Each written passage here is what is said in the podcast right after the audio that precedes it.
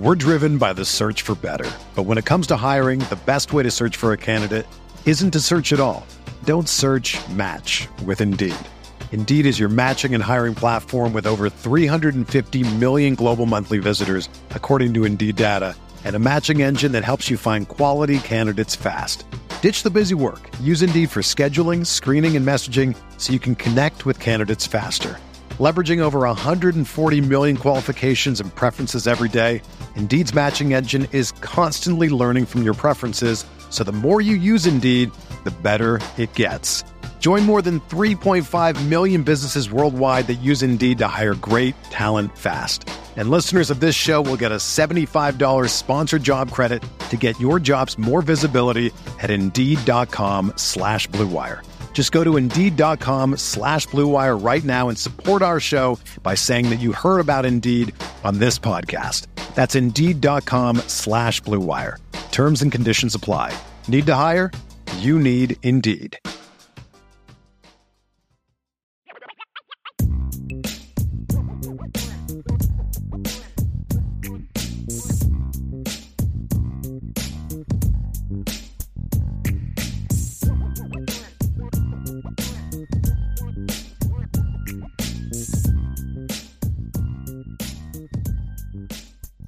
We do have some mailbag questions, Ryan, and, and Sean S got this super chat up before before the beginning. So, Sean, you don't have to apologize for giving us a super chat, man.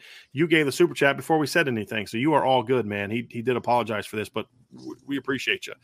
Uh, Sean's question, Ryan, is if Jadarian Price is back to 100 percent or close to it, what are your expectations for him in 2023? I mean, I expect him to compete to be that third volume getter in the backfield. I mean, because I think when you look at you feel really good about where you are with Logan Diggs and Audric Estime. Those guys ended the season at a very high tick, and they were the they were the volume getters down the stretch. And then there's Chris Tyree, who I think is going to be utilized hopefully in a much better manner in 2023 compared to what he was in 2022.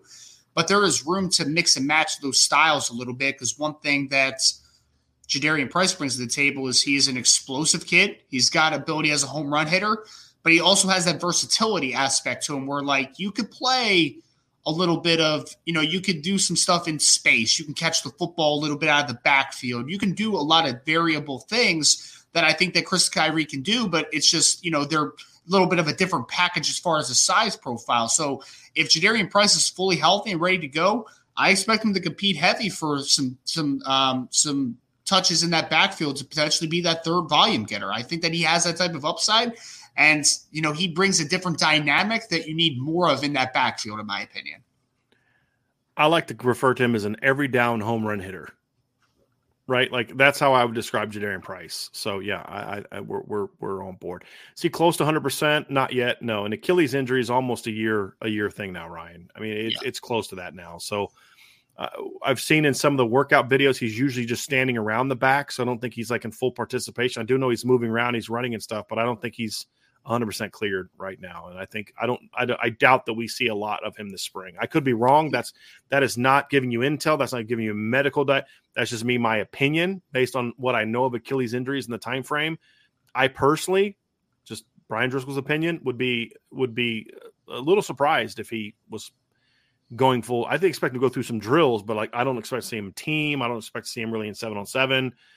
I don't expect to see him uh, in a whole lot of things other than just drills right at this point in time. Did, did, did he hurt himself late in spring or was it in fall last year that he hurt? It was in the summer.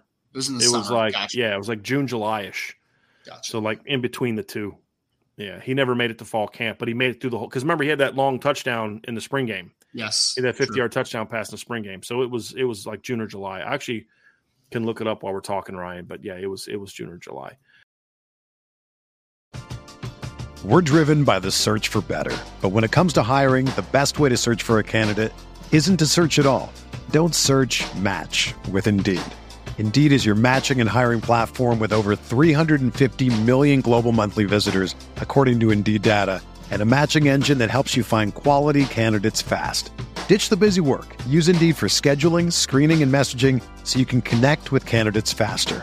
Leveraging over 140 million qualifications and preferences every day, Indeed's matching engine is constantly learning from your preferences, so the more you use Indeed, the better it gets.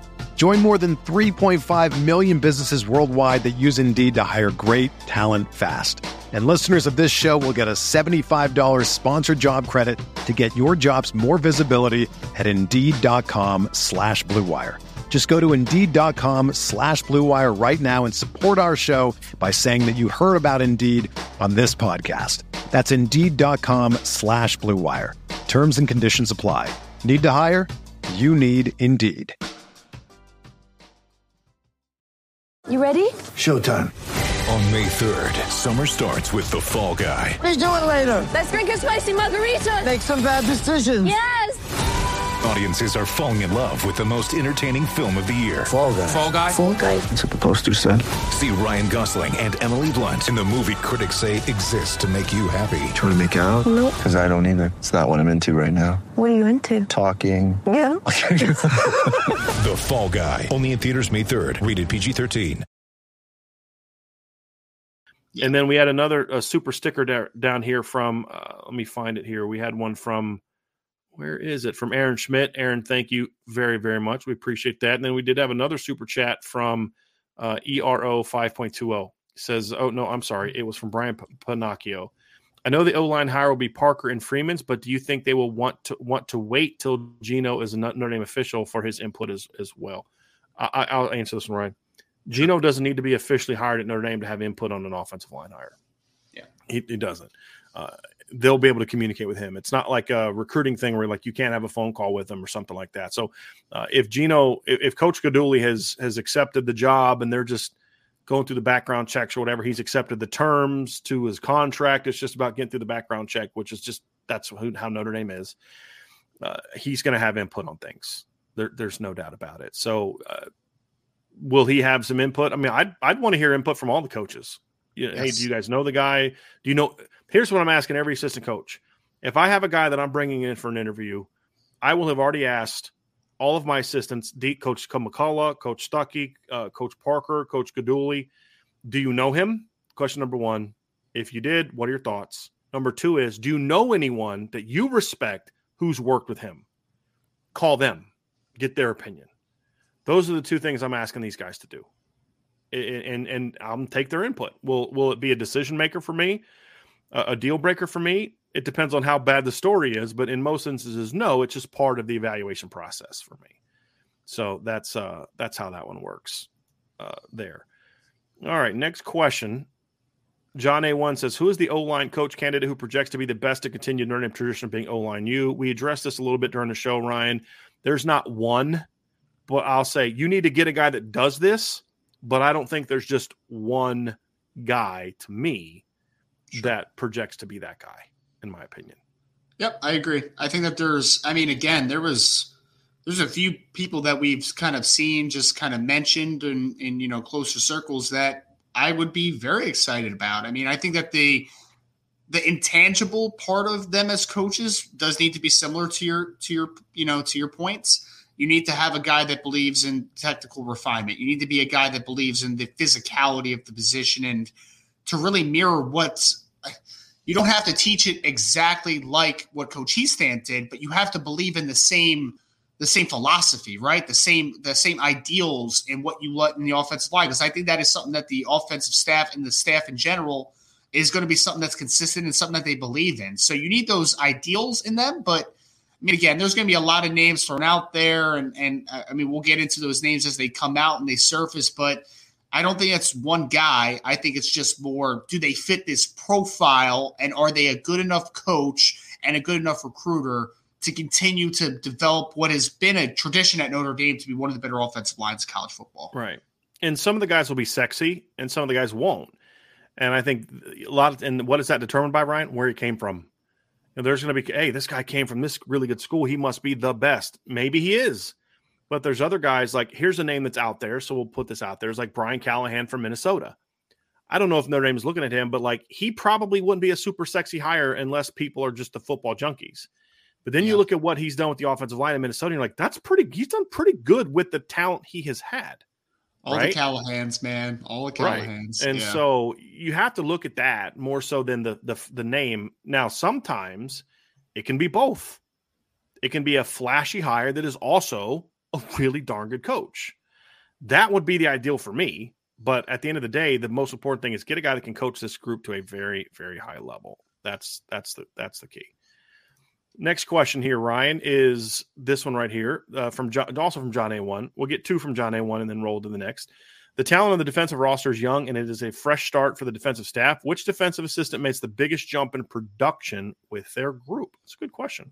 That is a good question. I mean, I think it comes down to biggest jump. I mean, my mind went right to which one of the Owls is the guy that takes their position to the next level, right? I mean, it would be. I mean, I, I guess I always lean towards the defensive line because I think that look, the linebackers have to get better, right? Like it was just not great last year. Like, I think I think just by law of uh, you know law of law of uh, averages, like the linebackers have to get a little bit better. But the defensive line was one of like the bigger disappointments for me in 2022. It was like, was it a bad unit? No. Was it a great unit? Also, no. Like it was solid to good at times, right? But I think that that spot is. I think that I have more optimism to what the defensive line could be than what just some general Notre Dame fans do out there from the conversations I've seen. But if you take that defensive line and you get the best out of guys like Jordan Botelho and Joshua Burnham and and you know some of the def- interior defensive linemen, Gabriel Rubio, Howard Cross using it in, in a specific role, Riley Mills. Like if you get the best out of that group and you turn them into a really good unit, I think that then you're talking about like man, if you have that type of pass rusher and that type of that type of potential to create havoc in the backfield on top of having the secondary that Notre Dame should have in 2023, then you're cooking with grease, in my opinion. So I guess I would say Al Washington by default. Like that's a guy that, you know, you have talent to work with. There's some question marks, but can you get the most out of that defensive line room in 2023? Because there's a lot of questions to answer. From a pure production standpoint, I, I, I hope it's linebacker because they just the production they had last year was uh, more so from tackles for loss and things like that. That was not an overly productive group. Because I don't really care about production from a tackle standpoint, Ryan. I care about impact production right? And that's the big thing for me. And that needs to make a big jump. But uh, to your point, if one of the two front seven groups makes a big jump, um, that's great. If, if the pass defense doesn't improve a lick next year, but the front seven takes a big jump, Notre Dame's defense will take a big jump because the pass defense was still pretty good last year. You know, for all the flack people give about the safeties and this guy's this, and the safety play last year was pretty solid all year. It really was. You had a game here, game there, play here, play there. But overall, it was pretty solid.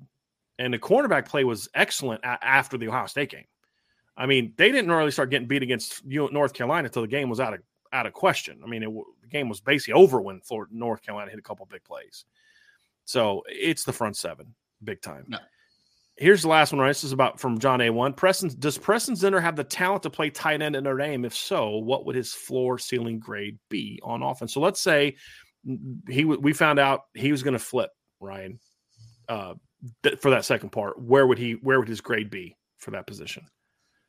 I mean, John, I think the first and foremost is does he have the talent to play that spot? I actually think he does, to yeah. be honest. I mean, he's a really good tight end in high school, man. I mean, he, I mean, he's a kid that's six three, maybe some change there. He's got good length of position. I think he's got a body where if he's playing tight end rather than a linebacker role, or even if, if eventually he's playing Viper, he can hold 240, like 245, somewhere in that ballpark. He can have a Cane Berrong type of physical profile. He'd be more of an H back than a true inline style tight end. But I mean, at the end of the day, I I don't know what the upside would. I'm trying to work through my minds here because again, I, I think that he definitely has the traits to play it. I think that for me, he could has the he has the ability at tight end to be a good part of a tight end room, right? Like I don't think he's ever going to be like that true inline tight end. That's your number one. But as a complementary piece in a passing game, I think that he could be that type of guy. I really do. I mean, he has he's got skills, man. He looks good with the ball yeah. in his hands. He really does. Formationally and in, in, in route concepts wise, a lot of the stuff that Georgia does with with um, uh, goodness gracious, I'm Brock drawing Bowers. blank. Brock Bowers, Bowers. to me Yeah. is is how you'd use him. Now, look, he's not as good as Brock Bowers because he's not as a- athletic and explosive. But I'm saying how they use him from a formational standpoint and the specific route concepts they use him. That's how I like. I think I would use a guy like Preston Zinter. So just hear what I'm saying. Not saying he's as good as Brock Bowers because if he was, I'd say move him tight end right now. Yeah. I'm simply as far as usage type That's because Brock Bowers doesn't do a lot of in, inline blocking, Ryan. He's a he he'll block on the wing, he'll block on the edge, he'll he'll kind of go does, back does a lot of stock stock blocking. yeah, blocking, yeah, yeah, and and I think Preston could be a better blocker as a you know run it, getting to the backside on split zone, things like that uh, motioning and then getting him in self position to kind of hook, you know, to kind of reach an edge on some outside zone. Those are all things I think you could use him to do. Then, of course, downfield blocking. But route pass game wise, a lot of the things that Georgia does with with uh, you know from the, the intermediate game, formationally and pass game wise, are things that I think you if you want to know what type of player could be, it's that type of role. He just wouldn't be as impactful at it as him. But yes, he could be a a number two, maybe even a starting tight end down the road for Notre Dame, in my opinion he just wouldn't be quite as impactful at it as he as I think he could be a linebacker, in my opinion. This is a comment from Connor O'Doherty, Ryan. He says, also super excited about Parker. Hopefully he can run an offense that could score 35 to 40 points against the elite teams. I mean, against elite teams, if you're scoring 35 to 40, that's pretty flipping good. I think that the key is you got to get into the 30s, though, in most instances, right? But it doesn't always require that. Like, look, you needed to score 38 plus to beat mm, USC last year. You only needed 23 to beat Ohio State right? You only needed 24 to beat Georgia in, in 2019. You only needed 21 to beat Georgia in 2017. It's just you got to score enough to beat those teams. That's the key, Connor. And and sometimes that's going to you needed 31 to beat Clemson in 2018, uh, right? You needed a little bit more to beat them in the ACC title game two year, you know, two years later. You needed to get closer to 40 the way that that game went out. So it, it, it varies, but the point is you've got to be able to step up and play your part in those big games. And eh, Notre Dame, I mean, what you got? You got 14 points in the title game in 12, and seven of those came late. You scored 17. You scored 19 points against Georgia in 2017. You scored eight against Miami that year in 2017. In 2018, you scored was it three points against Clemson in, in the playoff game. In 2019, you scored 17 points on the road against Georgia. You scored 14 against Michigan in that loss. In 2020, you scored 14. Oh, I'm uh, yeah, was it 14 or 10 against Clemson in the ACC title game? I'm drawing a bl- I'm drawing blanks today, Ryan, on some of these these minor details. I don't know if I maybe I didn't get enough sleep last night like I thought I did. It was 10. Yeah, they scored 10 against them against Clemson, then only 14 against Bama in, in that next game. And then this year they scored 10 against Ohio State in that loss. So in most games, they haven't done enough offensively. Now, this year, they played much better against Clemson this year. Now, I had help from the defense and special teams. Not going to take away from that. But I think Notre Dame scores 24 to 27 points against Clemson if they don't have those things. I think they probably would have punched another touchdown or maybe a couple field goals into the end zone if they didn't have the lost possessions from the block punt in it because Clemson could not stop Notre Dame's run game. Just couldn't. Yeah. You know, so uh, they haven't even come close to being good enough on offense in those games. So yeah, they're a long way away from that from what they've been. And but that's the key. That's where that's where this offense has got to get to, right? I don't care if you score 60 on Tennessee State next year. How much are you going to score uh, this year? Like 23. How much are you going to score against Ohio State? How much are you going to score at NC State? How much are you going to score against USC and Clemson? That matters a whole lot to me than what your average is because you could like in 2019 is perfect example, Ryan. They averaged 36 points a game in the regular season, almost 37 but they scored 17 on the road against Georgia and 14 against Michigan. Why was their stat so good? Because they scored 66 against New Mexico, scored 52 against Bowling Green, 52 against Navy, 45 against Stanford, 40 against Boston College, 38 against Duke, teams that sucked. You know, but they averaged 15 and a half points in their two losses. So I don't care that you rack up your point total against teams that suck. You got to be able to score points against the good teams. That's what matters for Notre Dame. Well, I'm tired of the offense being the what if, you know, like, oh, what if, if, if that offense could just do that, then maybe Notre Dame could win a national championship. Maybe they could have beaten this team, that team. And at the end of the day, man, like I just I don't want there to be excuses anymore. You know, like I feel like the offense was always an excuse for the last few years. It's like, oh, the offense just isn't good enough. It's what if, what if, what if. At the end of the day, man, this offense needs to catch up to what Notre Dame has had defensively pretty consistently throughout the years. You know, I mean, there's no, it's not it hasn't been perfect every year, but for the most part, the defense has been up to caliber. It's been up to being in the ballpark with those elite teams. It's the offense that has fallen short. And right. I mean, that is the challenge that's in front of Coach Parker and this offensive staff, man, is that in those biggest contests, and to Connor's point here, you need to step up to the table and you need to be the reason that they win, not the reason that you don't win the football game. So that's that's what's in front of them, man. Because again, we can harp on what they look at look like against Navy or when they look against one of these lower teams, at the end of the day, when you get into those big games with those environments where it's just you know it's it's not advantageous to being successful that's when you really need to play your best football and you need to fight adversity. And i think that's what uh, offense has struggled with over the last few years. It's like when that adversity hits like i just feel like they just kind of give into it right? And then they aren't able to counter back and they're not able to punch a little bit. And in 2023 you have a good quarterback. Like that's not a it's not going to be a it's not going to be an excuse anymore. You have a a, a pretty veteran laden offensive line. You have a talented group of receivers. You have some really good running backs. There's no excuse to go out against an Ohio State and lay a goose egg offensively this year. There, there just isn't. There just really is not. Because even if you lose, God forbid even if Sam Hartman gets banged up for a couple games, having Tyler Buchner come in, I mean, like, dude, I mean, that's just where we are. No man. excuses. Like, no, No excuses. excuses. You None. nailed it, Ryan. No excuses. It really is as simple as that. You have no excuses anymore. none. All right. Connor Mc- uh, O'Doherty also says, "So excited for the running back room this year. Do you think guys that couldn't that that think that do you guys think that Notre Dame could legitimately play five backs? Estime Diggs, Tyree Price, and Love. I, I, I'll give my I- quick answer, Ryan. Yeah. Not on a consistent basis. No, that's too many backs. I think if you're going to play all five of those guys, you have to find other roles for them. Make Jeremiah Love your punt returner. Make Jeremiah Love your kick returner. Find other ways to get them touches and then you know maybe work them into a package here and there but i'm getting those guys in the game in the third quarter if i'm up big. If i'm up 35-3 on the team in the late in the third quarter i'm giving jeremiah or uh, you know jay um jadarian snaps with the ones for a series or two. And i'm taking some of the pounding off of off of uh Aud- audric and and logan flat out but it's hard ryan in a normal rotation to get five it's hard to get four it, it's not easy to get three backs involved. It's really hard to get four, and it's almost impossible to get five unless you're just killing everybody at 50, 40, 50 points. That's the only way you can really get a five guys play every week.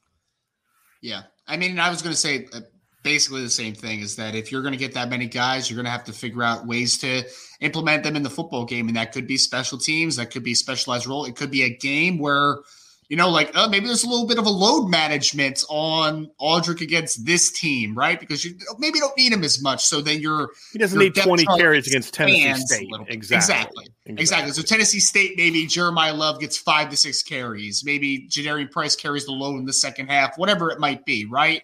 Like you need to pick and you need to pick and find your spots with them. But again, Connor, I think it comes down to like when you're saying, you know, could you get five, could legitimately play five backs?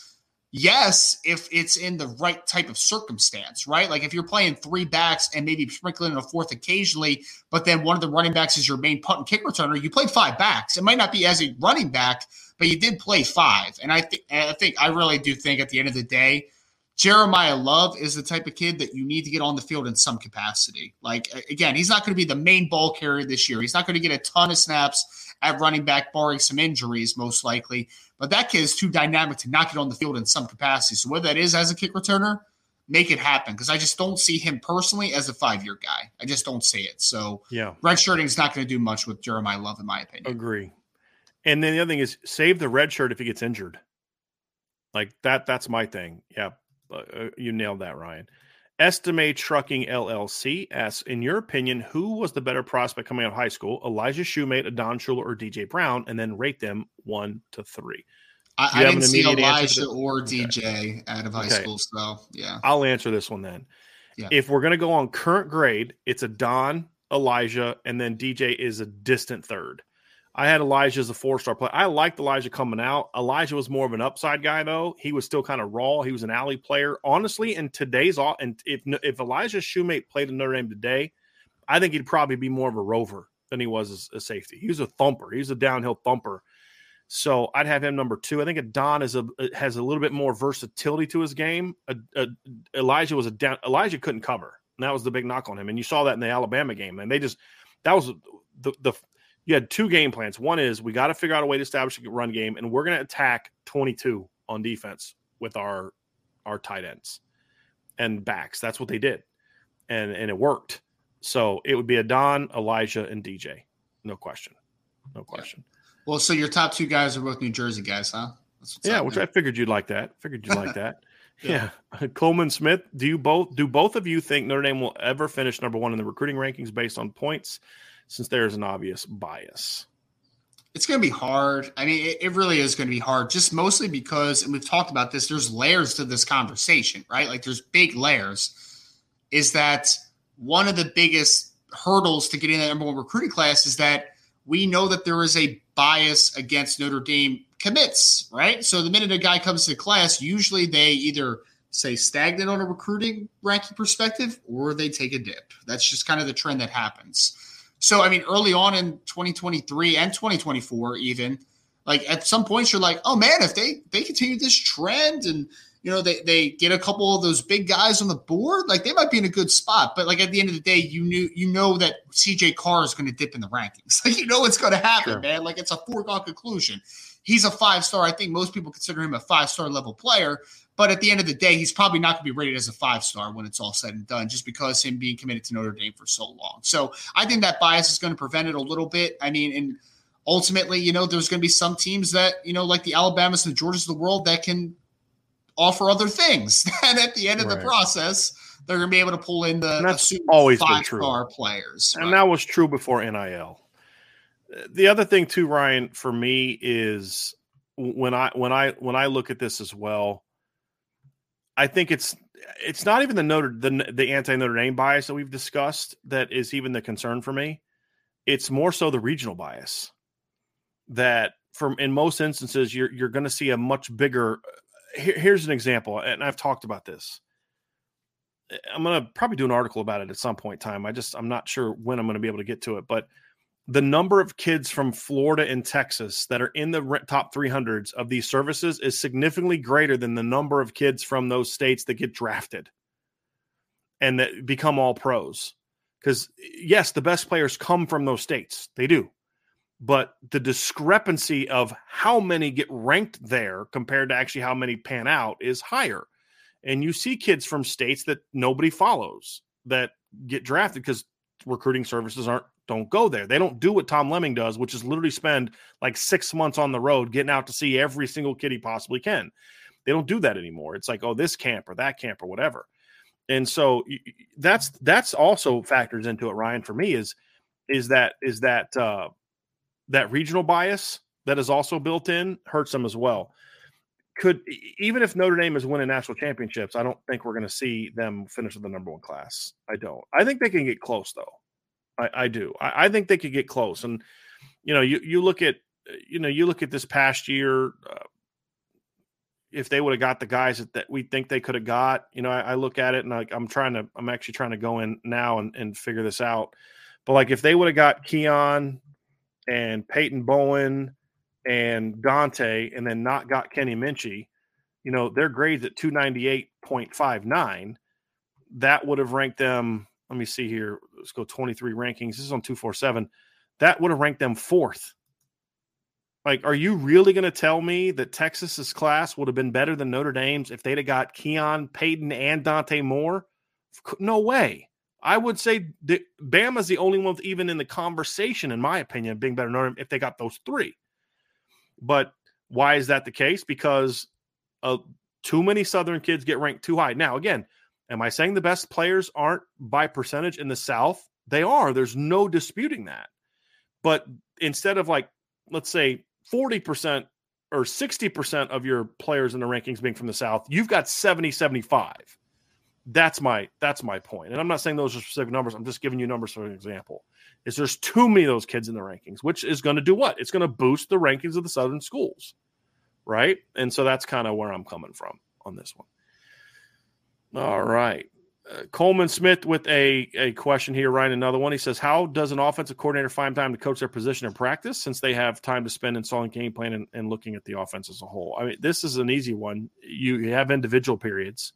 Yep. And even when you're coaching the entire offense, you're still watching your players and you're still going to have individual meetings with your players. You, there's there's like there's team meetings or unit meetings where the offense as a whole meets and then there's individual position meetings and in those individual position meetings you're still going to meet with your tight ends so it's it's it's no different than how does the quarterbacks coach coach quarterbacks or how does in college football coordinators coach their position i I mean, it's and there's a lot of individual time geared towards those reps where you don't have to float. You can coach a position during that time. And the game planning stuff is done, you know, with the other coaches in between practices or right. during the weekend or, you know, Sundays or Monday afternoons, whatever it might be. Like they find time for when the game planning is revolved around the rest of the team activities. I think you said it perfectly for the practices. Like practices is not just them going team team, you know, going team the whole practice, right? There are individual opportunities, there are group opportunities, or inside run, outside run, seven on seven. Like there's also some opportunities in practice where you have joint opportunities between position groups that help a lot too to ease some of the stress of like you know coaching one position all the time. So yeah, there's a way to work around it, especially with the practice structures. Yep. Next question is from Anthony Manzano, who says he is a Notre Dame and a Miami Hurricane fan. I don't know how that's possible. He says, What are your predictions for Sam Hartman this year in terms of his production?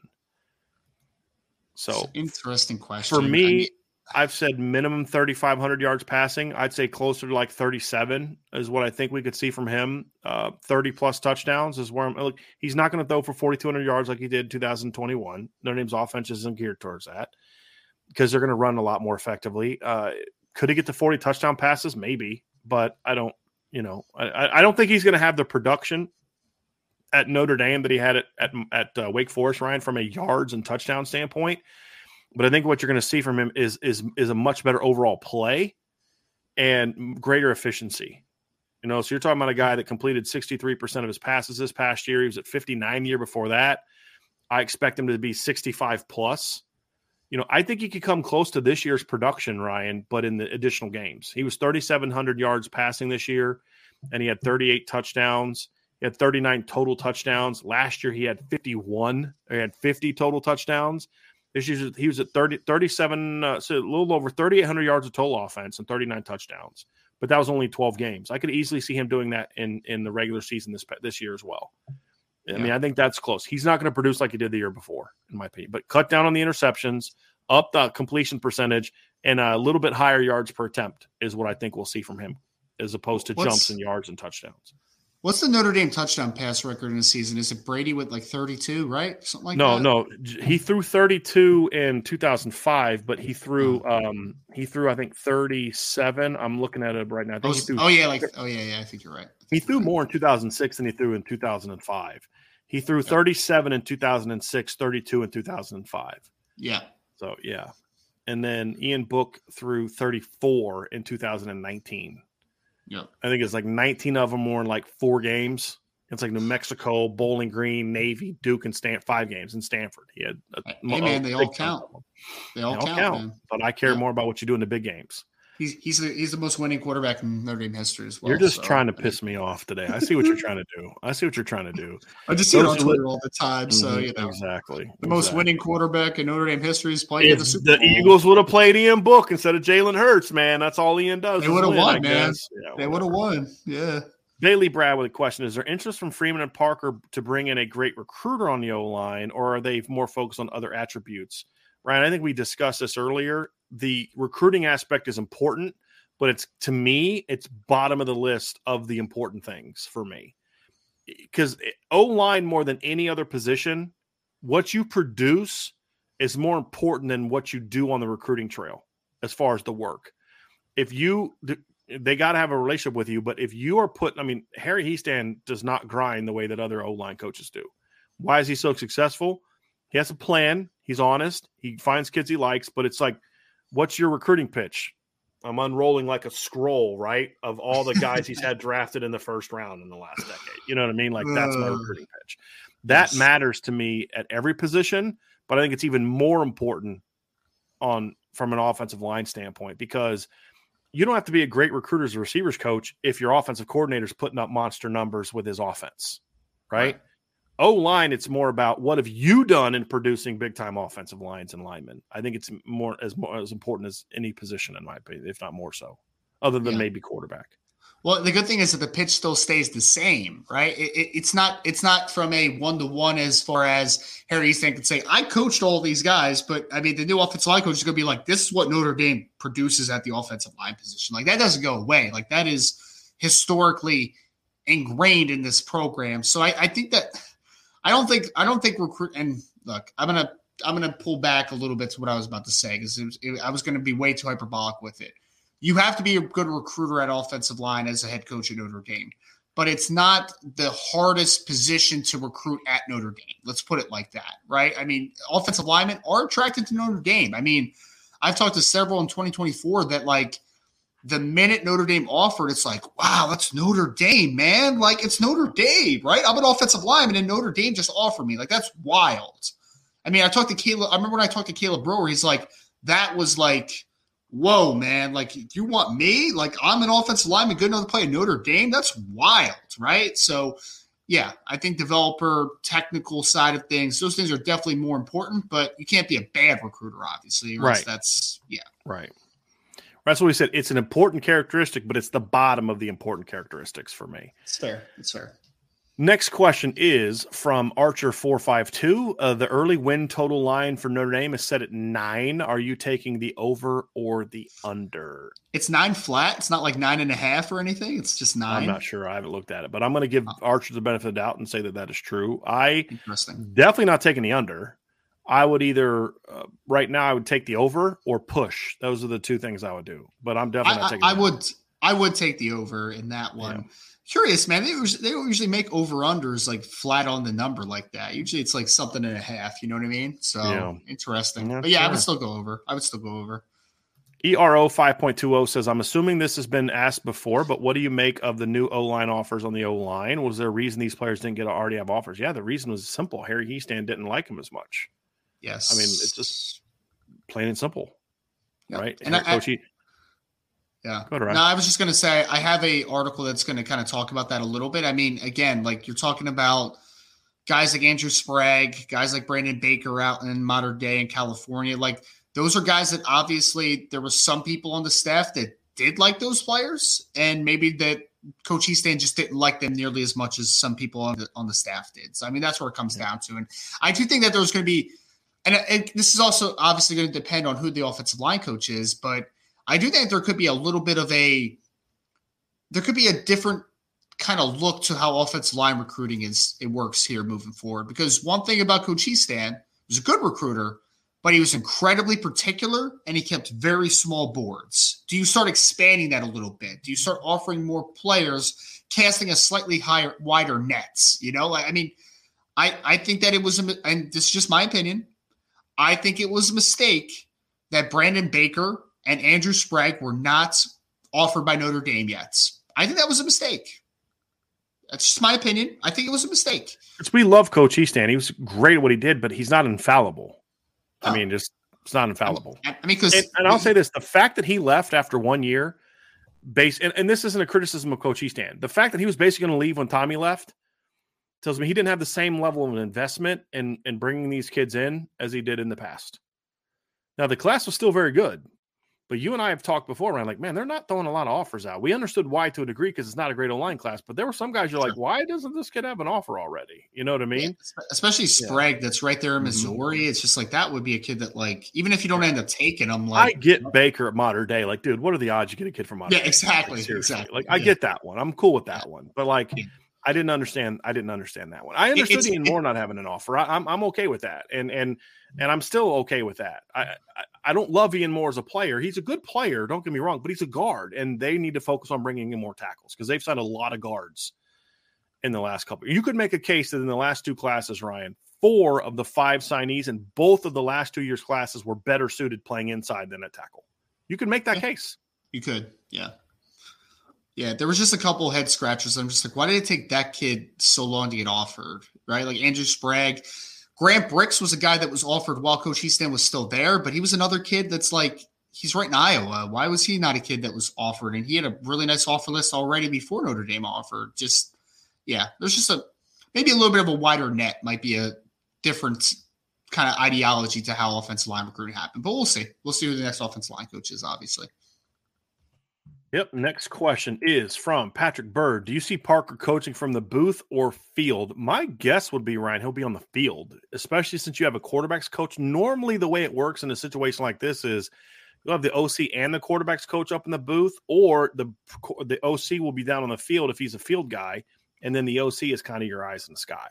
That would be my prediction. I don't know for a fact, but that would be my prediction that he'll be on the field and he'll have Gino, Coach Guidugli, and uh, maybe one other assistant up in the up in the booth with the GAs. That would be I, I, de- I, definitely want Gino up top because I mean him is obviously specializing in the passing game side of things. Like that's the vantage point I want him to see, right? Like right. no no doubt about it. I don't know 100% where Parker's going to be, but one thing I know is that I need Gino up top. I need him up top. Right. Clay Murphy says, "Where would you rank Harry uh, among Notre Dame's all-time O-line coaches?" I can only rank guys that I've seen or guys that I knew about my lifetime, and he's probably number two behind Joe Moore, probably for me. Look, it's simple. Joe has a ring, and Coach Harry, Coach Hiestand doesn't. I mean, you know, that's now. I think Harry was a much better recruiter. Joe Moore did no recruiting in Notre Dame. Vinny did all his recruiting, none.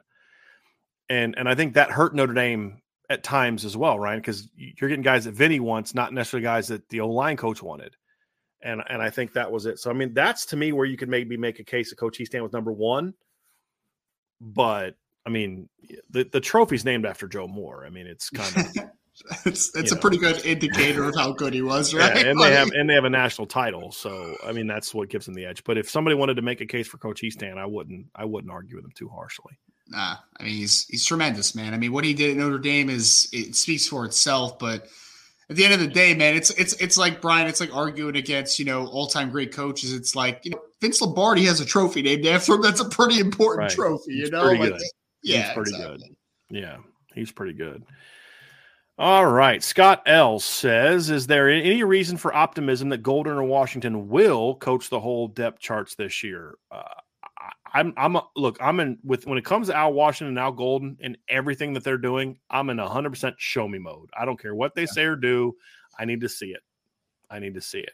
We had another question down here too about about Al Washington and uh and uh and Al Golden. It said, "Has the recruiting effort gotten better uh with on the D line and linebackers? At what point in the cycle will it be clear things have not improved and changes must be made?"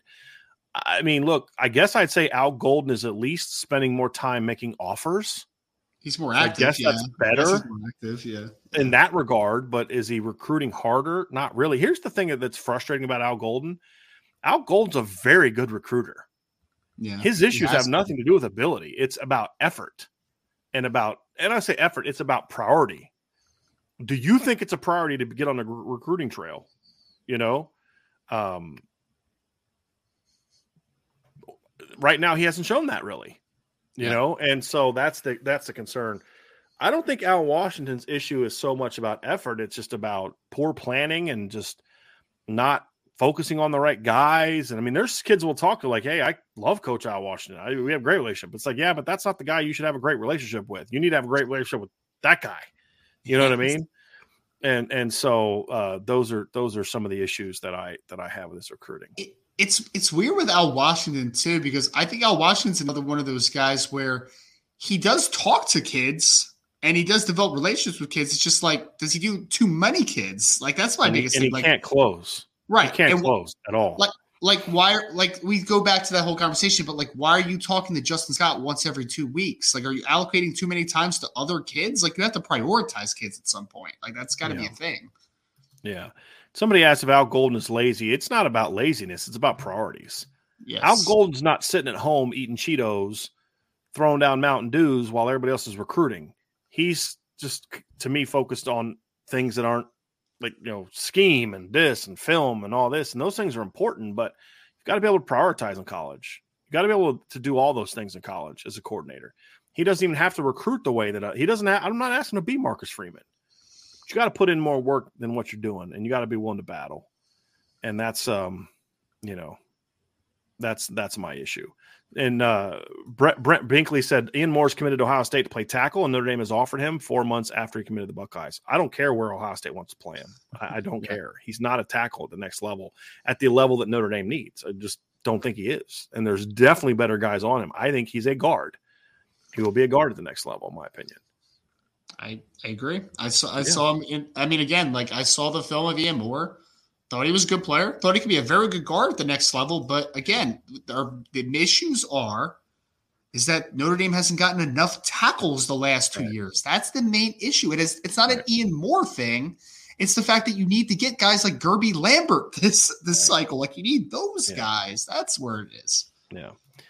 Next question. So, uh, all right, we have something from Rick Doyle. Uh, has to mention a sales rep came said something really cool happened yesterday. A sale has to mention a sales rep came to my dealership yesterday. I sat my phone down to talk to him, and I had IB pause. He saw it and said, "I watch IB and LL every day. IB family here in Columbus. I absolutely love that, Rick. I That's thank you so much for sharing that story. That is awesome. That is awesome. That is amazing. I really appreciate you saying that. And I appreciate you uh, listening this to your workday. so I appreciate that very much. Very, very much. I'm hoping Ryan and I, Ange and I are, we need to go buy a new car uh, because our, our one car is already dead and the other one's about to die. So it's like, I don't want to go buy a new car, but we have no choice at this point in time. Uh, new to us car. And uh, I'm like, man, I hope the dealer at the wherever we go it listens to the show and likes it. I'm hoping so. Maybe we get a better deal. We shall see. Archer four five two says, Ryan, can we get an NFL draft beard from you this year? At the very least, a Ron Swanson mustache. Okay, I'm gonna say right now, as the boss, there will be no Ron Swanson mustaches on the show. Okay, beard wise, Ryan, we were having this conversation last week. You know, uh, hey, can you grow a beard? And like, when Um, was the last time you shaved? Uh, last time I shaved yesterday. Okay. Can you grow a beard and will you grow a draft beard? I, I can I can grow a beard. It's not a very attractive beard, but the, I mean, yes, I can grow one. Mustache, I could definitely grow a mustache. There's no doubt.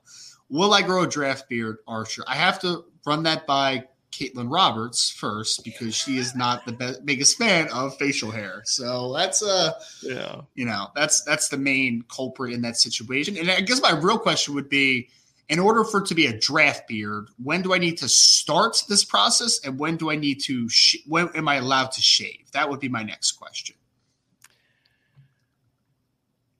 Say that again. When do I need to start this process of a draft beard, and when am I allowed to cut it? I assume the day after the draft. My question Right. is, when do I start the draft beard? I mean, I don't know how quickly does your does your beard I, I've never Well, let it go to like full beard before. I've never let it here's go. the I mean, reality. Yeah. Uh, it's like me singing. In order to grow a beard, when your wife doesn't like it, like the main reason I grow out beards is because my wife likes facial hair. I I personally don't, and so um, I think it's to be look. The super chat's to have to be pretty big to get him to do something that Caitlin doesn't want him to do. So I mean that, that's the way I look at it, Ryan.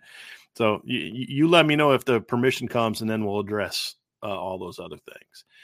Uh, well, we're waiting. Asks uh, Coney dogs or chili dogs, Ryan. What's a I'm a coney, dog? It's just a different type of like a different type of mixture. Or Oh. chili dogs is like pure chili. A coney dog is just a different type of. It's like it's, it's chili-ish. I'm you not really a chili dog Yeah. person in general, so Yeah. no to both. Coney dogs for me. I don't like chili dogs. I like coney dogs. I very much like coney dogs. My when I was a kid, one of the things my grandma would do, there was a root beer stand down the street from her house, and it was an A&W. I think it was an A&W root stand. I could be wrong on that, but they had uh we get she'd get me root beer floats, and they had these coney dogs. Like they seemed like they were huge when I was a kid. I don't think they were like that big, but it was best coney dog I ever had was those. So we went through a period of time in my life, Ryan, where we were we were very very poor, and where my dad worked, he could get hot dogs, hot dog buns, and and uh, coney sauce really cheap. And so there was a period in our time where we had coney dogs almost every day for dinner because you know could afford it. Uh, but yeah, so I like I have I have a fondness for for coney dogs. They're pretty good. I'm not a big chili dog fan though. I, I like hot dogs. I'm just not a chili person on my hot Yeah. dog. But Yep, I'm with you on that. Do you do anything on hot dogs, or you uh, like I I I I'm could- either I- coney I could- coney or nothing for me. I can do ketchup. I can do mustard if I feel like Okay. it. But I'm, you know, ketchup, mustard. Not really a big relish guy, but best hot dogs ever at the ballpark. Always, you know, you always need to get a nice hot dog at the ball game. Okay. Let's go to the next question from Caleb Codds. Thoughts on college football rule change possibilities? So, Ryan, I'm trying to find this um, these four things. I'm going to pull up Ross Dellenger's Twitter page here real quick, just so I can give them specifically what the rule changes are. Oh, 'cause- Are there are there new ones? I didn't even see this. yeah, it's about time length of gameplay. I'm going to pull it up here. Just get just give me a second here. I'll have it here in the folks. Okay, here here it is. Number one is prohibiting consecutive timeouts regarding icing kicks. So we'll just take these one by one. That one I'm fully on board, board with. I don't think you should be able to call consecutive timeouts. I, I I don't. I hate that in basketball. I hate that in football. Right. I think a play has to happen before you can call your next timeout. That's what I believe. So uh, I don't think you should do that. I, I I'm very much be a supporter of that. Ryan, thoughts on that one? Looked like you kind of didn't really have an opinion on that one. Yeah, I mean, I've never really thought about it. I mean, I mean, yeah, it's annoying, especially to me watching a football game. Like, it's it's just seems like seems like monotonous, just time wasted. And you Yeah. know, you know what I mean. So It's annoying, but it's also practically speaking. I just feel like you get a chance to call timeout. You see what the other team is doing. You call timeout. You go back out there, and you shouldn't be able to use the timeout again. You should have to run another play before you call timeout. That's what I just think Yeah. that should be. yeah, I mean, if anything, whether it's icing a kicker or any situation. yeah, only the opposition should be able to call another timeout if they wanted to. Right. You know, like if it's a matching Right. up to a different look or whatever it is. Right. Yeah, agree. Uh, no untimed down at the end of the first quarter or third quarter. That's fine. I mean, okay. Why Uh, is that? Whatever. So basically, it's just about length of games and length of plays is what they're trying to do. So Okay. if you have a penalty at the end of the first quarter, you replay the down, it's untimed. Uh, That's Sure. fine. Whatever. I mean, you don't have an untimed down and there's five minutes left. So I would say go start the second quarter, and that play happens in the second quarter. I'm fine with that. That's that's not a big deal to me. So Hmm. two I can run with. The next two I don't like. Okay. Number three is the clock runs after first downs except inside of two minutes and a half. So basically going to the NFL rule for the most part. So um, I personally hate that rule. Uh, what kills me is the complaint is the length of games. Now they're using the whole we want to limit the number of plays for safety. Bullcrap. If you cared about safety, there's a million different rules you'd do differently, right? So don't talk to me about it. It's about length of games and too many games spilling over into the cl- slots of the next game. That's what it boils down to for me. Yeah. You want to do that? Then here's a thought. Here's a crazy, crazy idea. Start games on time. So if it's a two o'clock game, start it at two o'clock, or maybe cut it up five minutes instead of kicking off at two o six. Started at two o two or something like that, right? And and number one, number two, I don't know, maybe cut a commercial or two out during the course of games, right? So don't tell me it's about you know. Oh, so here's my question. And- people say, "Oh, games t- less." Oh, why do people who supposedly love a sport advocate for rules where we see less of the sport? Are you going to lower ticket prices if you're cutting down the number of plays that are played in a game? The games are going shorter. Are you going to lower ticket prices if I'm going to see less of the game? I don't think so, right? Division two and Division three games have the same rules as Division one. Why don't those games last as long? Because we have normal half times, we kick off on time, and we don't have commercial breaks. So, how about you limit a couple commercial breaks per half? How about that? Or limit the length of commercial breaks. How about that? Why are those never the proposals if it's about the quality of the game? Because it's not about the quality of the game, it's about money. And that's what drives me nuts. So, no, I don't. This isn't the freaking NFL, right? Well, I don't. And this thing, why are people so dead set on making college football just like the NFL? If you want, if you like the NFL, freaking watch the NFL. Stop trying to make college football the NFL. It's different, right? So, and and for most of these kids, 90 some percent of college football kids, this is the last chance they have to play football ever. Why are we trying to take more of that away from them? It's not about player safety. It's about money. Did you That's see my the? Uh, that's my issue with it. Did you see the the new rule that was in the USFL? I think, or it was in the XFL. Did you see the new kickoff rule they have in the XFL? No, I didn't. What is it? So the so the kicker is at regular depth, the returner is at the regular depth, but then the all the special teams players on both sides, I think, are on like the tw- thirty yard line, uh, like at the closer to where the returner is, and they're all like locked up, basically one on one in like a fitted position, and so the kicker kicks off. The returner, when the returner starts returning the football, the guys are all locked up and they're not allowed to disengage and try to go after the ball carrier until after the returner starts the, the after he receives the football. So they're all in like a fitted position type of thing. Oh, I, they, I, I think that that see it. is I think Yeah. that is for safety, which is a good thing. But I don't know how I feel about it yet. I need to see it more honestly. But I mean, they're trying to eliminate the running seventy yards full speed and massive collision type of thing. You know what yeah, I mean? I, I get Like, that. I get that. Um, uh, I don't. But see, here's I I return kick. I was on kick return team in high in college. I, I never had a hit where I was like, oh my god, that was just the worst hit I've ever taken. Right? Like I, I just, you know, I I think they look worse than they are. Look, they've gotten rid of some. There were some things on kick returns that to me needed to go, like the wedge.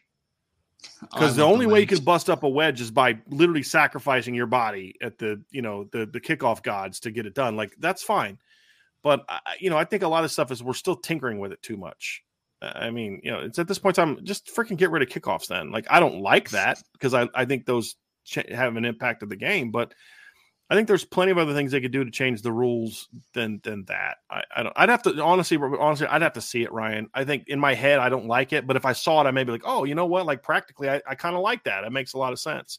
I, I so i'd think have to see practi- it a little bit. practically from a safety perspective, it makes sense. But there's also like the purist in me that's like, that's not how it's supposed to be Right. played. You know?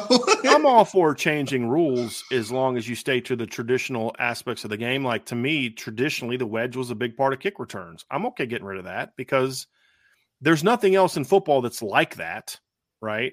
And you know, okay, yeah, there's nothing else football. You run 70 yards. I, I get all that, but number one, you don't run 70 yards because you're that means you'd be t- tackling the guy at the goal line. Yeah.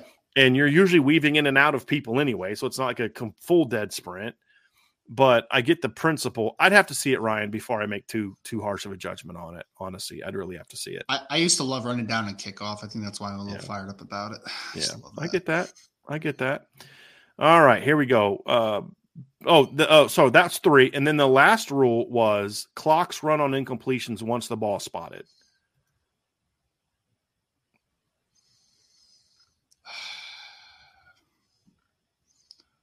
I don't think I like that. Yeah. I don't think I like it. That's a dead ball, right? Like nothing happened. You didn't advance or anything. You didn't Right. lose yardage. You didn't advance yardage. Like why am I? Why is the clock What's- running? What's the rule in the NFL on an incompletion? As far as what if the clock stops? Yeah, does it start once they spot the ball? No, not that I'm So aware. this would be a think so. rule that no other sport does. Like no I- other level of football does it that way. I've And I've never seen that. Shorten games, it's stupid. Never seen that before. Dumb. Never seen that before. Yeah, I mean, why? Why? I just don't understand why the clock's You're, you're making you're happened. making the first down. You're making incomplete rule the same as a first down rule, which is dumb Yeah. to me. Wait, so my, my question though would be so in that situation, if I'm if I'm running an offense where it's like less than like a minute left in the game and I'm trying to get in position, a quarterback can't throw the ball away because the clock would keep running. Is that true? Is that what It, I'm getting it would keep running once the ball's spotted. So so if I'm Like a the- quarterback, I need to chuck that thing out like Well, no, because they just throw in a new football. Uh, Oh, you know what I mean? Like, that's so dumb. Then I Yeah, hate that. I hate that. plus, you got a guy running 40 yards down the field. Now he's got to sprint back, or you've got to force him to come off the field, which some teams do anyway. But yeah, Well, I don't. I don't. Colin just said something in the chat that like what so what if they spike the football? Is that the clock Again, it stops until they've spotted it. I hate that. I hate Yeah. that so much. I hate that so Yeah, much. Yeah, I don't like that at all. But to Colin's point on the spike is if you spike the ball with one second left, you almost have zero chance of getting the ball snapped. Yeah, you you wouldn't even spike it anymore. It wouldn't make any Right. sense for you. Yeah, Right. I think it's dumb. that's really Yeah. dumb. That's the worst one. I think that's Like, really do, dumb. do they even have football people as part of these rules? Like, I swear to God, it drives me nuts, Ryan. And and it, oh my gosh, I shouldn't swear to God, but I'm just so annoyed with everything that they do. Like so the only way you can stop the clock is if you take a timeout. That's the only way you can stop the clock. s- completely stop the clock where it doesn't Yeah. start again until the ball snapped. Yes, let's take a timeout. Oh, I hate that. I hate that so much. I hate that so much. Yeah. So dumb. All right, let's get to some more questions here. Brian, from Beefeater, aka the old school toe jam. Uh, with all the linebacker talent we have, what do you do with Marist Liufau? Love the kid, but seeing him lost or getting eaten up by linemen last year may keep him off the field. I think. This is a big year for Marist Liufau. It's a big spring. It's a big spring. fall. I mean, at the end of the day, Beefeater, like last year was not good enough. We know it wasn't good enough. I mean, it was not. Marist was not good last year. And I think Marist would also tell you that he wasn't good last year. I, I think that he's, you know, I think that he's a smart kid, right? So this is a big year because, like you just said, there's a lot of talent coming up through the pipe, man. And if you do not hit somewhere near your potential or at least become a consistent football player this year, you're going to get passed up pretty quick, I would think. You would have to because look, I know that there's some stubbornness to maybe play a younger player at linebacker from what we saw last year. Maybe, I don't know. But all I'm saying is like Al Golden at the end of the day is a smart guy. He's a smart coach. He is. And I would be I'd be very disappointed if he just was like, oh no, that's fine. Same thing as last year. Cool, let's just stick with that. Like at some point, man, it's like, okay, Marist, you had the year to get back into playing shape and to get back to where you were before the injury, all that great stuff, man. But if you're doing that same stuff in year two as a starter, then maybe you're just that guy. Like maybe that's just who you are, right? So this is a make it or break it year for Marist Liufau. It's a make it or break it off season for Marist Liufau more than anything. Mm-hmm. Agree.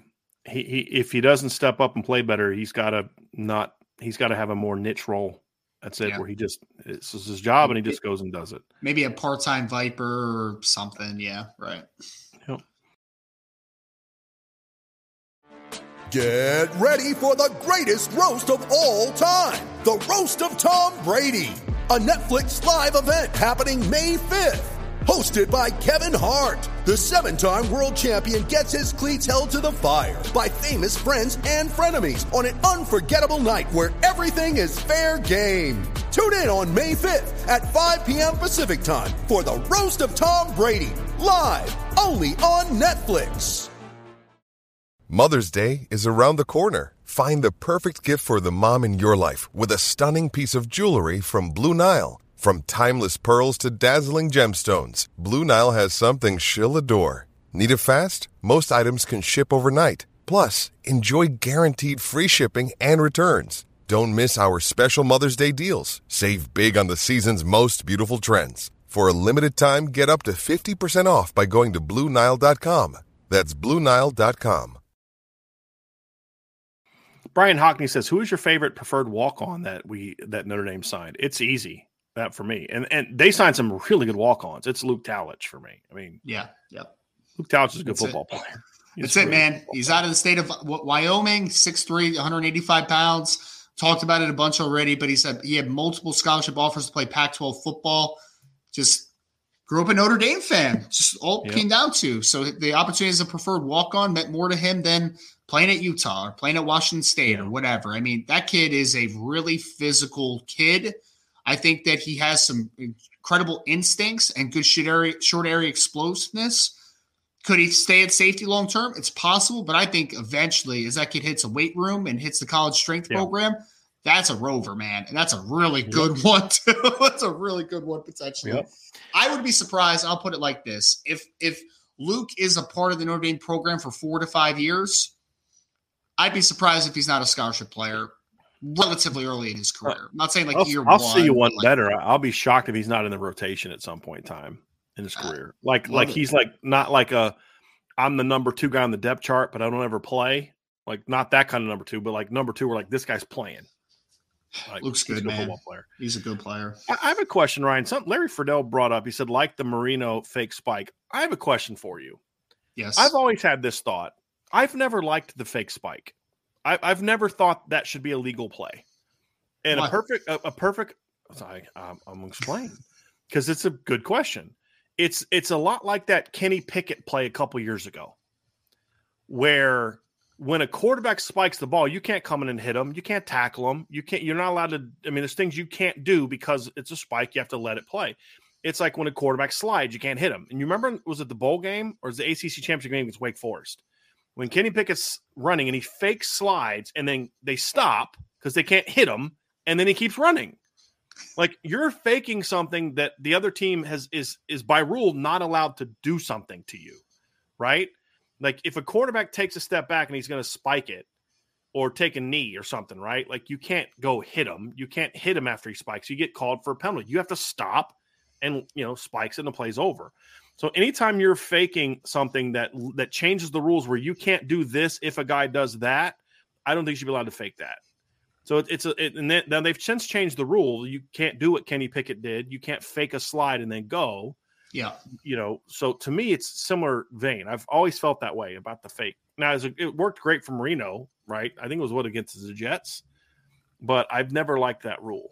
I mean, he great, great for him. It was the rule, but if it was up to me, the rule would be you can't simulate a spike and then do it. Now, if you want to simulate a spike formationally, fine. And then, but the quarterback, it, it's the act of the quarterback simulating a spike in any type of way is the issue for me.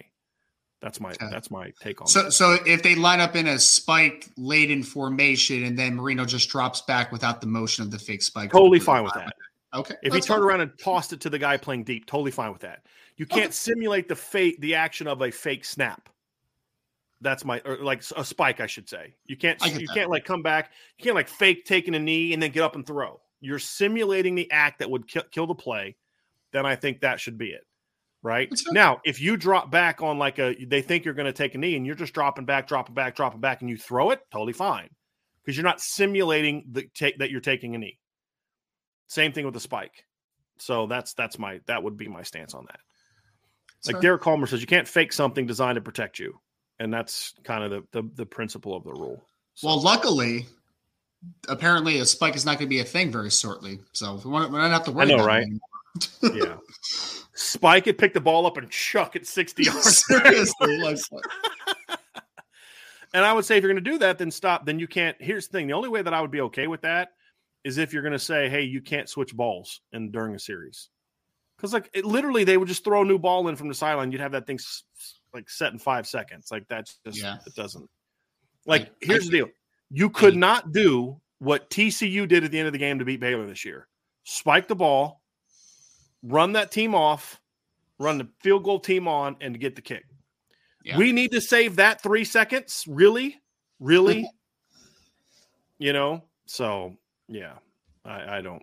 I didn't love that. I, sp- I especially hate when it becomes a deterrence, uh, especially like during the biggest moments of a football game, too, right? Like I could care less about time at that point when like you're hurting a team that's trying to win a football game, man. Like they're trying to right. drive down to win a football game, and then all of a sudden the only way that they can stop the clock is with the timeout. That's the only way. Like, well, I mean, right. I, guess, I guess you go out of bounds, but still, yeah, it's absurd. Yeah. Fullback Dive has a question, Ryan. He says, Would it be easier for Sullivan Absher to move to tackle after starting at guard and getting some experience, or better to play tackle from the beginning if if that was what where he was going to end up?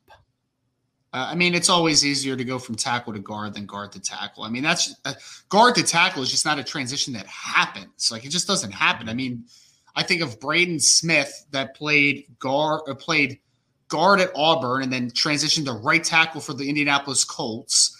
Like that's really one of the lone outliers. Like it doesn't happen because it's difficult to play offensive tackle, right? Like if Sullivan Absher's an offensive tackle, he needs to play offensive tackle and just play offensive tackle. Like you need to stick him there. I'm not playing him at guard with the idea that oh, but eventually he'll be a tackle, right? You know what I mean? Because I mean that's like more like a there's more trajectory of like let me I'm trying to figure out how to say this the best. Like Charles Jagusah is a guy, right? Charles Jagusah is going to play tackle at Notre Dame more than likely. But could he play guard early on in his career to get him on the field? Yes. But project from but from a development side, if you think that Sullivan Absher is a tackle, he has to play tackle because yeah. he is not used to the nuances of right. playing offensive tackle. That's important for his development that he needs. So if he's a tackle, stick him a tackle. He can't yeah. play guard as a as a freshman because Sullivan Absher needs those reps. If you think he's a tackle, he needs to play out in the islands. Because to this question, it is easier to move a guy inside the guard than it is vice versa. Yes. The only and Ryan, you nailed the exception too. The exception would be is if you think Sullivan Absher can start for you as a freshman at guard, and then maybe kick out because then you're doing it if you have a whole off season. You you you know you're doing it then. So yes, I agree completely with what Ryan said. If you think a guy has a shot to play tackle, you start him at tackle and see what he, see what he can do, and then and then kind of go from there. Like so, what I said earlier was if the new O line coach doesn't see him as a tackle, then make the move and, and do that but that that would be the thing. I, I, almost wish, I almost wish that's what's going to happen for Sullivan, man. Because again, I think if he just sticks to guard and he just develops there, I think he could be a really good guard, man. I really do. Yeah. Let's go to the next question from Bailey Brad. I think it's a fair question. I don't agree with it, but I think it's a fair question. He says, "Doesn't Marcus Freeman get some blame for linebacker recruiting? I'm I'm a Freeman defender, but that should be his bread and butter. I understand where you're coming from, but the fact of the matter is, is number one, he said I'm the lead recruiter for everyone, which A is not practical, but B does mean his time is spread much more thin. And look, you you can't if you're going to spend the time needed on linebacker specifically to overcome failures of your current staff, then it's going to then suffer in other positions. You can't be that guy, in my opinion. So no, I'm, I'm I don't think he he deserves the blame from a operational standpoint. For me, where I would say, "Hey, coach, this is where my criticism would be," is why aren't you either a making a change at linebacker, or b doing more to make sure that your your defensive coordinator is doing what he needs to do from a work standpoint and then also making sure that he's coordinating more with your recruiting coordinator to make sure that they're on the same page. I'm not saying that's not happening. I'm saying those are the things that I would do are those two things. Uh, I think it's about him demand he needs to that's where he, he needs to be more active is hey Al freaking do what you need to do man I'm out here trying to help Mick with corners. I'm trying to help Alir with safeties. I'm trying to help Al with D linemen. I'm trying to help Chansi with receivers. I'm trying to help, you know, uh, Gino with quarterbacks. I'm trying to help, you know, dealing with right. I can't also be the primary linebacker recruiter. It's not his job to babysit. Guy. It's not his job to right. babysit. To your point, yeah. Right. All right, here we go. From Brandon Plesner says, "I'm worried. I'm I'm worried about them settling for guys on the D line instead of pushing for some others they've offered. I I, I share your sentiment. I get I do. that. Where Bri- where Brandon and I would disagree is I don't view Bryce Young as being one of the guys that they would be selling for. I don't. Uh, but that's a different conversation. But I do I do get concerned that they're going back to the Brian Kelly way of recruiting, which is just taking some of the easier wins as opposed to really battling for some some of the better players. Sure. Anthony Manzano has a question for you, Ryan. Once Sam Hartman leaves after the 24 season, who is the future quarterback at Notre Dame? Is, this is coming from both a Hurricanes and Irish fan. I, I mean, I think that the easy one is if it goes the way that it could. I mean, I, I think that there's a possibility that Tyler Buchner is that guy. You know, if he buys in and he is settled to being the future of the program and learns a year maybe but with Sam Sam Hartman and battles with them and makes himself better day in and day out, I still think Tyler Buchner could be that guy. If Tyler chooses that he's that's not a situation he wants to be in, then I mean your mind then goes to Kenny Minchey as a redshirt freshman in 2024. Maybe CJ Clark comes in and he battles as a true freshman. Like that's when the next wave happens as far as like what the future future of this of the quarterback position is. But I think the immediate return is Tyler Buchner still has that upside to be the guy for Notre Dame in 2024 and beyond. Agree completely. Agree completely. All right, next question from Jimmy McGill. Does the offensive coordinator have to coach a position, or can you coach uh, for each position? Can can you have a, a, coach for each position and then a separate OC? You can, but you're gonna have to take away from somewhere else. Yeah, and that means you got to fire Brian Mason. You have to have somebody teaching two positions. Like maybe you have an O line tight ends coach. He does both.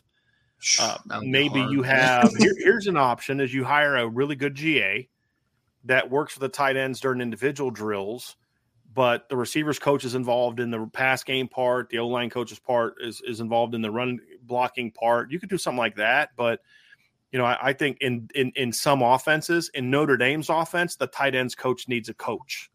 Here's the uniqueness of of offensive versus defensive coaching same 11 guys, but the positions are broken down more, in my opinion, on offense. It's quarterback, running back, receivers, tight ends, O line.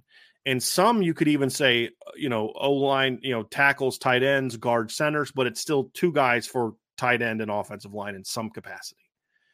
On defense, it's D line, linebackers, corner, safeties. I mean, it's it's four verse five. So it, it, to me, I, I, do believe in in most offenses you need a tight end specifics coach. There's some you could get away with it, Ryan, but not in a pro style team system like Notre Dame's. So, yeah. Uh, yeah. if you have, let's just say hypothetically that like Tyler Eifert decided he wanted to get back into coaching, and you were able to bring him in as a GA. Okay, cool. Yeah. All right. Could you imagine like, that? you know what I mean? Like, like, you, you trust that he'd be able to do to a certain degree. He'd be able to coach that position with help from the O line receivers coach and Gerad Parker, right? Sure. If, if you gave me a GA like that or a really smart up and coming young coach that you could get for a GA for then then I'm cool with that. Like like Mike Elko did this with uh, Tyler Santucci, who's now his defensive coordinator Duke. He was a GA, I believe, in 29 2017, but he coached the Rovers. Now, Clark Lea had oversight and all that, but he was coaching the Rovers. He would take the Rovers during drills. Nick Lezynski would do things like that when he was a GA. So if you get like a really talented GA, you can get away with him doing more. But none of those guys were like full time. I have a position all to myself, like you'd have to have with the G, with the GA, right? So even though Tyler Santucci was the Rovers coach, he still had Clark Lea as the linebackers coach that was like there to help and lead and direct. He wasn't. Right. It wasn't a completely separate position the way the tight end is. So, uh, but if you get a guy like that and you want to give him more responsibility, I'm cool with that. It just you have to make sure he's good enough to do that. Here's a question from Ian Johnson. Do you think Ian Book's inability to read a defense taught Rees that he had to look for the perfect play? No, because he didn't really start doing that till this year. They've always done some version of the scan, but like Jack Coan was very good at reading defenses, and they still did that with him. Right. That was just more about Tommy Rees being a coach whose philosophy, and this isn't right or wrong. I'm just it is what it is. It's a different philosophy. I'm more of a I want to develop schemes that allow us to have options depending on what they do. That's how I am. Uh, because that allows me to have less volume. It also allows me to go a little quicker. It allows me to get into more of a rhythm as it goes. Line up, stop, look, come back, get the ball play set with five seconds left, and then quickly get your side adjustments and all that within five seconds. I just personally don't like that. Other coaches do do that. It's a philosophy thing. I want to be in the perfect play, but that has to require greater volume of concepts to be effective, be able to effectively do that. Which is another reason I don't like it, to be completely honest with you. And and NFL teams do that a lot. It's just the difference is, is in the NFL. What's the moment that the the the thing goes off? The ear thing goes like- off. I think it's like 15 seconds or something, 20 seconds. right so to a Yeah. degree you can kind of do that in the nfl Yeah. right because you can talk to them you know to to a degree but it's That- just a what- philosophy thing That's me what the Rams did when Jared Goff was the quarterback and Sean McVay was the head coach. That um, they would get up to the line very quickly to get set, so that Sean McVay was not only setting the play, he was also telling Jared like Jared like throw here in this situation type of thing, trying to cheat the system a little bit, you know. Mhm. So Yep. Ant VR has a mailbag question. He says the spread for the Ohio State versus Notre Dame game is currently Ohio State minus eight. If you had to bet it today, wh- who would you be taking? That's an easy one for me. I'm taking I'm taking Notre Dame. give me the points, man. Give me the points. Yes, Absolutely sir. taking Notre Dame. They got a super chat here from Shaquille Oatmeal. This is freaking hilarious. Oatmeal or grits? I have never had grits actually. In theory, I think I would love grits. I mean, it's it's just cornmeal, right? Basically, is kind of the whole premise of it. Yep.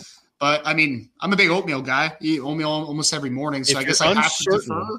Ryan of Yes. grits, you can always watch my cousin Vinny. They have a very good uh, Right. exposition on the proper method of cooking grits, and a, Yes. and no self-respecting Southerner has Cooks instant and grits. That's yes, right. I know. I've, seen right. it, man. I've seen it. It's a good I'm proud of you, It's a good Ryan. I'm proud of you. I'm very proud that you've watched that movie very much. I'm an oatmeal Are, guy. are you tell? Are you telling me that in your ki- in your kitchen a grit soaks up the liquid faster than anybody else's kitchen? to exist on your stove. yes. yes. I'm a fast cook, I guess. oh man, I love that movie. I watched that movie for the I could watch I mean I've watched that movie at least 20 25 times and I laugh every single time I watch that movie. It is so Yes. hilarious. Love I. I made Caitlin watch that like a couple years ago. She had never seen it. It's such a good Yeah. movie, man. It's really good. That's how Blazing Saddles was for me. I didn't watch that until I was in my 20s because it was my dad's favorite movie. He he liked westerns. My granddad uh, liked westerns. His dad liked westerns. Like we'd go over there, he'd be watching like some John, and I've just never been a westerns guy. Like there's a couple Clint Eastwood, Clint Eastwood westerns that were okay. So I'm like, the last thing I want to do is watch a western comedy. You know what I mean? Like like no thanks. But he's Yeah. oh, it's so funny, it's so funny, it's so funny, and and it, Mel Brooks did it, and I remember watching Spaceballs, and I thought Spaceballs was one of the stupidest movies ever. Like I did not, I thought it was so dumb. I did not enjoy it at all. Yeah. So I was like, I won't like it, and I didn't watch those in my twenties. Like this is like one of the funniest movies I've ever seen in my entire life. It was great. It was absolutely great. Did you see what Jay Wick just said? Utes. Uh, uh Utes. Uh, remember- what did you, you call him a Ute? Yeah, You Utes. talking about Sorry, the youths yes, great movie. Great movie. Fantastic. Great movie. Fantastic. Yeah. Did you say uh what? Did you say Ute? Yeah, Ute. What's a Ute? I and then his wife, you're gonna shoot a poor innocent little deer. Yeah, like, little, just a little sipping from the brook. Bam! Now, would you care what the pe- the color of the pants the guy was the shot you was wearing? She she was great in that movie, by the way. She was Marisa awesome, Tomei. She was amazing in that movie. Yeah. Yeah. I mean, we could literally do a whole show on just quoting my cousin Vinny. It's just That's- great. It's incredible. It's absolutely great. All right, so uh, next we have two more left here. Uh, Archer four five two says, "What is the arm length and explosiveness difference between Ian Moore and Guerby Lambert? Lambert is listed at six six two eighty, and Moore is at six five two ninety five. I think the biggest difference between the two is lateral mobility. Like I just I think that Ian Moore is just a little bit tight, man. Like I just don't think he moves laterally incredibly well. Well, I think Guerby Lambert does that exceptionally well. Like he is just an easy, easy mover. I don't have the arm length on either one of those players, but I mean, I would think that Lambert's longer than Ian Moore. But I mean, that again, it's not really Definitely a- appears to be on film, no question. I, I don't think that I don't even think it's really an Ian Moore like body composition thing that's like he's not a tackle for me. It's literally I just think he's tight, man. I just think he's tight, and I think he's better in condensed spaces. That's Yeah. all. I, And think he's he can not be really good in super, that super role. Mover. I Yeah. think he's he's more Tommy Kraemer than he is Liam Eichenberg. Right now, Liam Eichenberg, Tommy Kraemer had longer arms than Liam Eichenberg. Yes, but. Tommy was a guard. Liam was a tackle. So there's a lot more things that go into that than just. I believe Tommy had longer arms than than than. Uh, now that I say that, I'm I'm like, okay, let me just go look here real quick. Tommy definitely did. He definitely did. Yeah, I'm Liam pretty had sure short arms. Liam had short Yeah, arms. very short arms. Yeah, yeah. Uh, Tommy Kraemer had 33 and a half inch arms. So, um, Li- Liam's were like 32 and something, like Right. 32 and three eighths or something. Right. Yes. So I'm just going to pull that up here real quick. So if you look at a lot of different parts about them, the, the 32 and 3 eighths, 6'5, 302. You know, Tommy was 6'5, 317. Not a huge difference. It's very similar in the dimensions that you're mentioning, Archer, but it was Liam moved like a tackle and he had he had the athleticism of a tackle. He was more comfortable in space. Ian Moore's not a guy that necess- to me looks necessarily overly great in space. Again, this isn't to say that Ian Moore's not a, a good football player. I don't think he's a top 100 guy. He's definitely top 200 guy, top 150, 200 guy for sure. I, it's just they don't need more guards. And if they're going to get a guard, they need a guy that's just a, a butt kicker. And to me, I just don't I don't know that he is that type of thing. Here, here's one. This is uh, from our resident LSU fan, I guess, and uh, we have two now. We have Frank McCatry is also LSU fan, and then insured by Big says as the lone nice LSU fan here, you actually have two, my friend. So that's very nice. I think you might be the only two on the planet, as far as I can tell so far. Uh, here that keeps up with all the IB content. The clouds have parted, and Kelly is taking Polian off the field from coaching. Thanks, guys, for the great content. Uh, honestly, it's it's a it was actually a really smart move by Kelly because Brian Brian Polian brings a lot of value in the role he's being assigned to. It's the only role I think he brings value. Somewhat recruiting, but personnel, putting a team together, all that kind of stuff. Brian Polian doesn't relate well to kids; they just don't respect him, and he's a mediocre coach, in my opinion. Personnel wise, I think Brian Polian could bring a lot of value as long as he is a team player and isn't you know so if he's not in a recruiting role he has to bring in x number of kids i think he'd be more of a team player. So i, I think he brings a lot more value to that because as we told y'all last year uh, brian Polian is not a very good special teams coach. Yeah. and lsu fans saw that firsthand in what about every big game they played? I mean, they had a huge special teams mi- mistakes against florida state their special teams against tennessee i don't know what the heck they were doing. They gave up a touchdown on special teams against Georgia in the SEC title game. You remember that on the blocked field goal? So Oh, yeah. that that that yeah. I mean, but but according to a LSU podcaster that had you on a podcast, he's a really good special teams coach. One of the Look best. at his resume. Look at his one resume. best. One of the best. Unbelievable. Anyway, so that that was um that was always a bit of a ridiculous one, Ryan. So uh, yeah, and here we go. I want to say there was one more question that I Archer four five two says, looking at the week one schedule for the upcoming season, I can't remember an opening week with fewer quality matchups. Will TV networks start requiring a certain number of better games weekly? That's a really good question, Ryan. Because like this past year, I thought we had some great week one and week two matchups. Like week one this year was excellent. I thought. I mean, you had Notre Dame and Ohio State. Uh, you you had uh, West Virginia Pitt on that Thursday before. You had Oregon, Georgia. You had Utah, Florida. Yeah. Uh, see here, there's like one uh, Cincinnati, Arkansas, and then Clemson, Georgia Tech played that Monday. So there were some really good opening weekend games.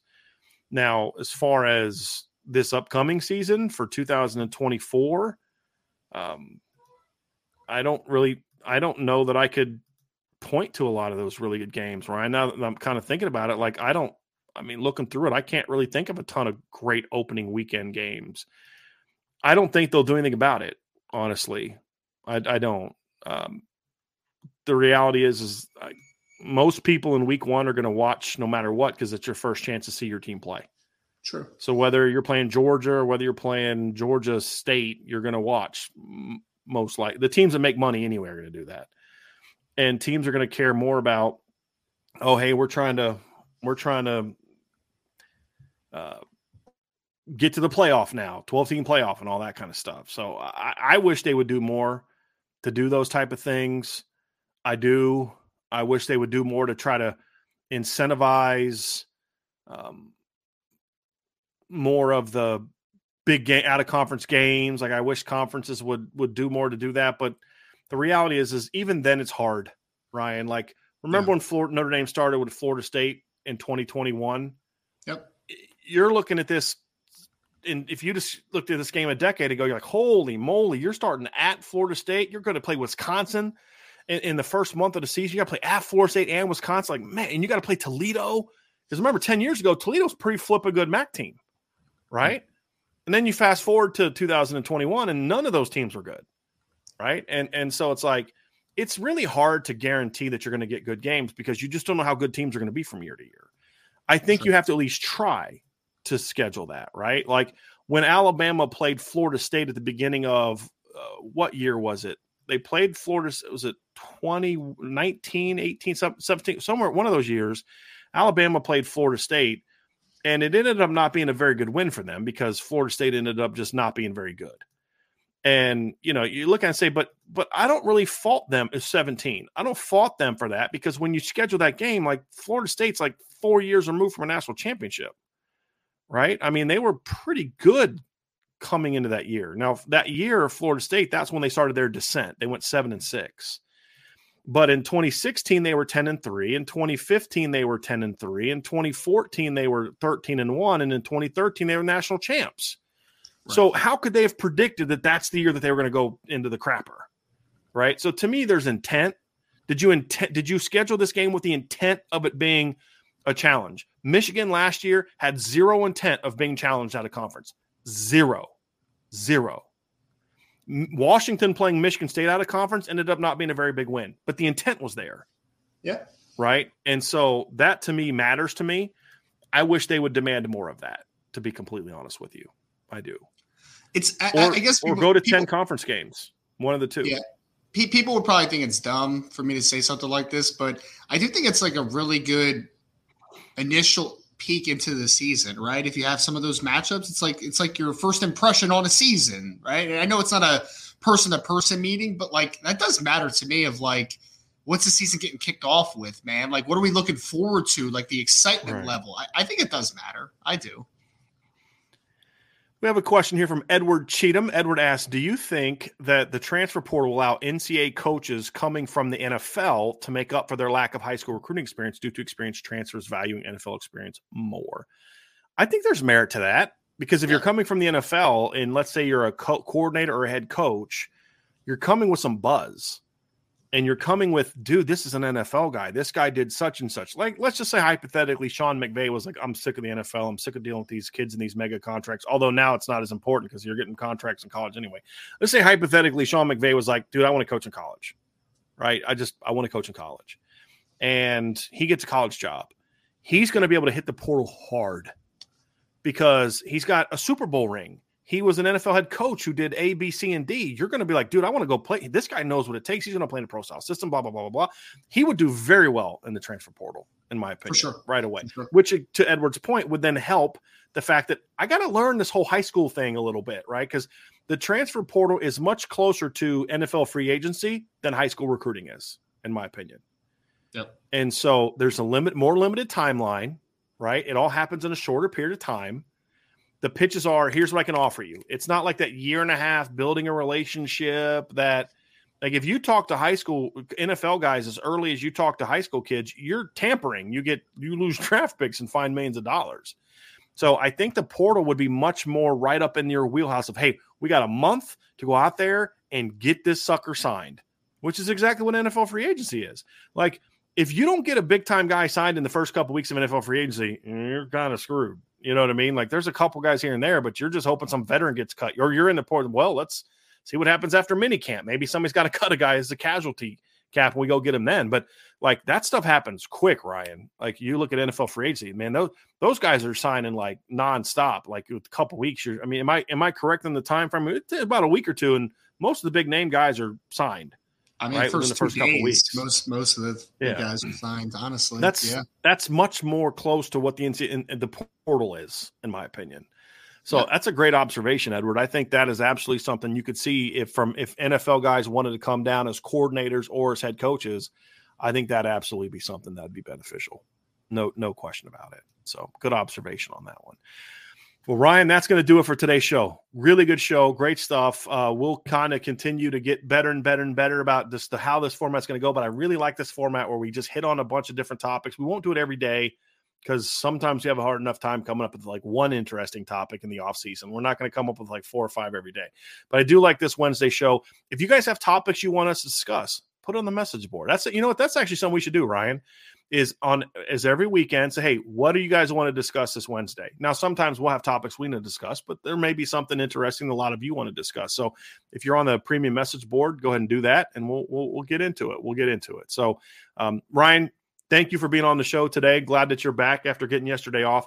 I want to remind y'all again, if you have the the means, number one, step up and help out Jaden Mickey's mother. She has stage four colon cancer. Uh, she has to, the family has to relocate to a different state in order to be where the treatment facility is to do that. Um, I would really appreciate that very, very much.